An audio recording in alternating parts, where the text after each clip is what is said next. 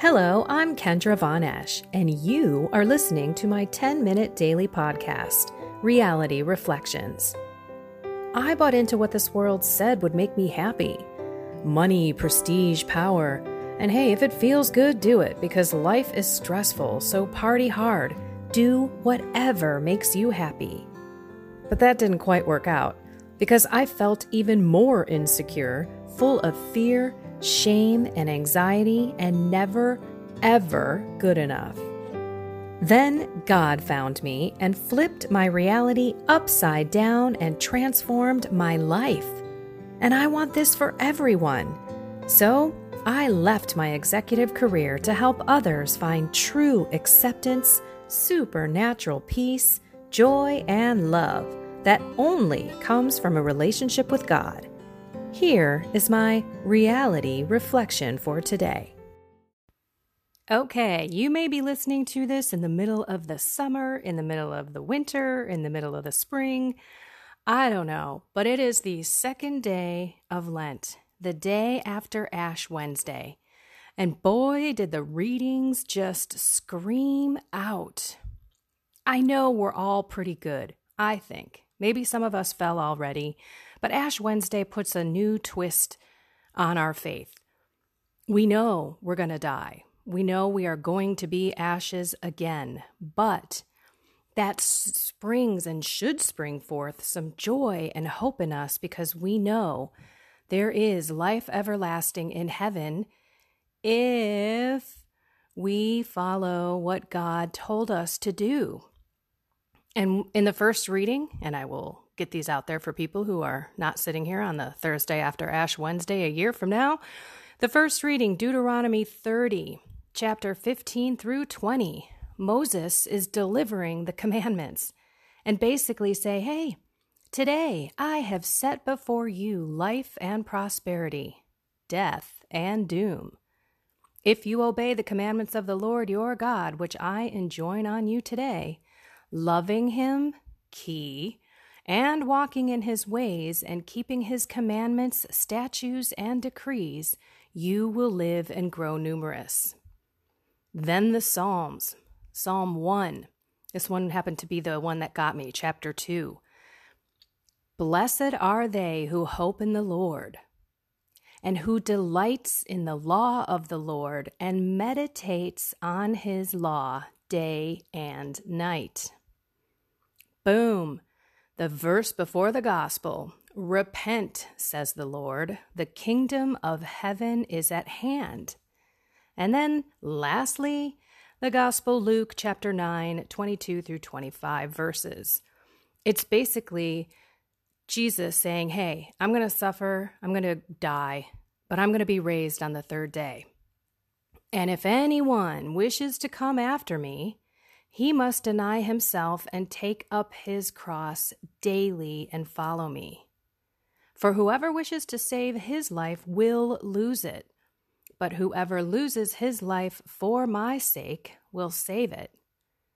What profit is there for one to gain the whole world, yet lose or forfeit himself? Second day of Lent. Some of us might be like, all right, I'm ready. Others of us may be like, oh my gosh, it's only the, the second day of Lent. Oh, how am I going to make it? Again, the key words that jumped out at me today were love, the love of God, wanting to live by the way that He told us to live. And we have to go to Him to do that. And we have to die to our selfish selves. I remember in the early part of my journey, I used to hear that. You'd have to die to yourself, or I didn't get it. What does that mean? And that means everything that this world told me for my whole life, I've got to unlearn. I have to learn how to meditate on God day and night. I don't know how many of you listening to this actually meditate. Christian meditation, not that new age, um, pull the energy and the force and the manifesting and the crystal. That's not what I'm talking about. I'm talking about inward reflection with God. inviting God into your presence and meditating on something. Readings are always what I meditate on. So I start in the morning, quiet my mind, put myself in the presence of God, put myself in the reality of the fact that I am His creature. He is the Almighty God. I go through my litany of gratitude. I, I confess and I, I do a little act of contrition, like, I'm so sorry. I'm so weak. you know my problems and my weaknesses. Please, only in you is my strength. Strengthen me, God. And then I begin by just being silent and I bring Mary in, I bring St. Joseph in, St. Michael the Archangel, my guardian angel, all the angels and the saints to run around and circle me with their love and pray with me. That's how I start my meditation. I also have my blessed candle lit. I douse myself and bless myself with holy water. St. Teresa of Avila said demons run at that. And I continue to call on saints that come into my head that I have read and that I have studied and who I want their help. Again, we pray to the saints, we pray to Mary, we pray to St. Joseph. For them, they're up in heaven. Can you go ask Jesus to help me out here? That's what we do. We don't ask them for their miracles. They just pray on our behalf. Jesus is the miracle man. And so today I think, okay, meditating on the law, meditating on the law. And I think a lot of times people live this religion like it's a bunch of rules, and they don't live it with the love of God in their hearts. They don't have that personal, deep relationship with God. They don't feel that they are truly a beloved child of God, that they feel maybe God is that judgmental father hanging out, waiting for them to slip up, like, up, oh, you screwed up, you didn't follow this commandment, get yourself back to confession. And people, in some cases, don't have a lot of joy in their life when they're practicing their faith and applying it to the world because they don't feel the joy of God. They don't feel the love that He's truly there for. So today there was also another thing that hit me. I am leading a Mary's Mantle consecration on my Facebook page. Just go to Facebook and search Find Something More Community. You can join, it's never too late. And it's all about commitment. Try is one of the words that's repeated throughout the reading. Just try and know that God wants you to succeed.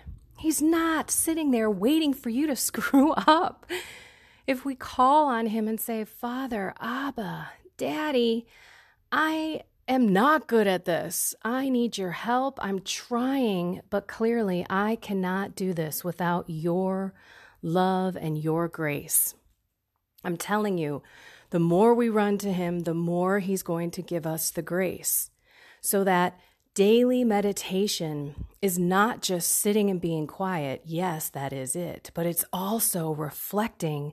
While you're meditating, you're reading those readings and you're taking God's law into your heart and you're looking at the way that you're living your life and you're identifying re- resolutions of areas that you know you need to change.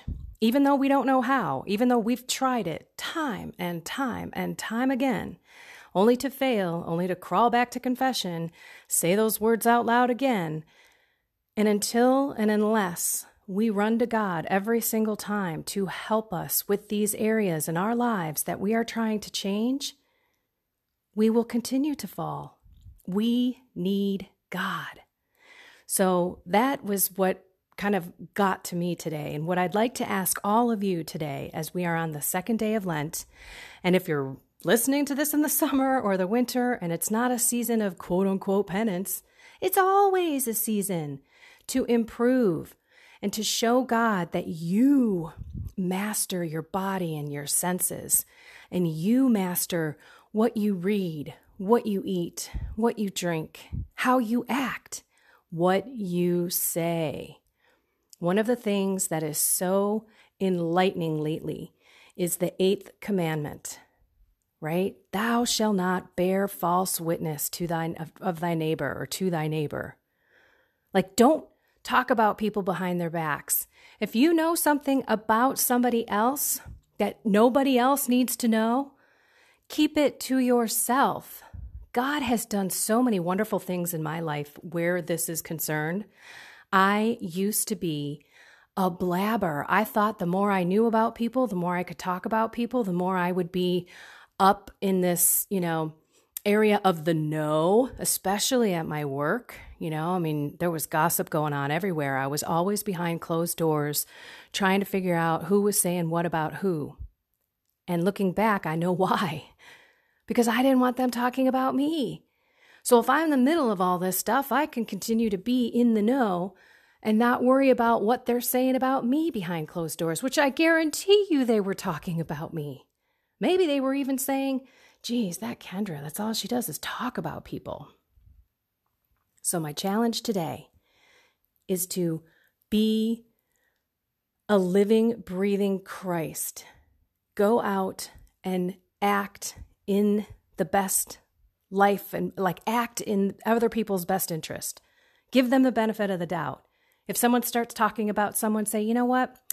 I don't feel comfortable talking about that if you don't mind. I really wouldn't want anyone talking about me like that. That will shut that person down so fast, and they will tilt their head like a puppy dog looking at you saying, "Huh. That's that's beautiful." Right? And you are going to slowly but surely if you continue to ask God to soften your heart, to give you that clean heart, the words that come out of your mouth are not going to need to be thought of. They're going to come from the heart. They are just going to be filled with love. It takes some time. I've seen it, I've experienced it. You know, like I'm thinking that this person is driving me crazy, right? And I, Lord, I'm giving this to you. You want me to love this person like myself. I am having a hard time with it right now. So in my head, I am saying that. And then I am trying to think about words that are loving and the tone that is loving. And then slowly but surely, God softens my heart to flesh for this person. And now I don't even have to, I mean, the things that used to push my buttons and annoy me about this person are sweet and kind. And I just look at that person and I love that person. It's happened so many times, so often. A lot of cases, it's people in our own family. I had this exact situation with my brother.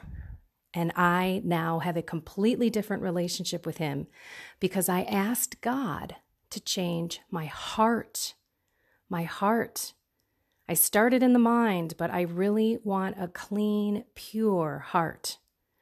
It could be your spouse, could be your children, could be people you work with, could be your parents, your siblings, friends, cousins, I mean, people are people. We're all different and we all have different personalities and different upbringings. So we have to ask God to give us that compassion.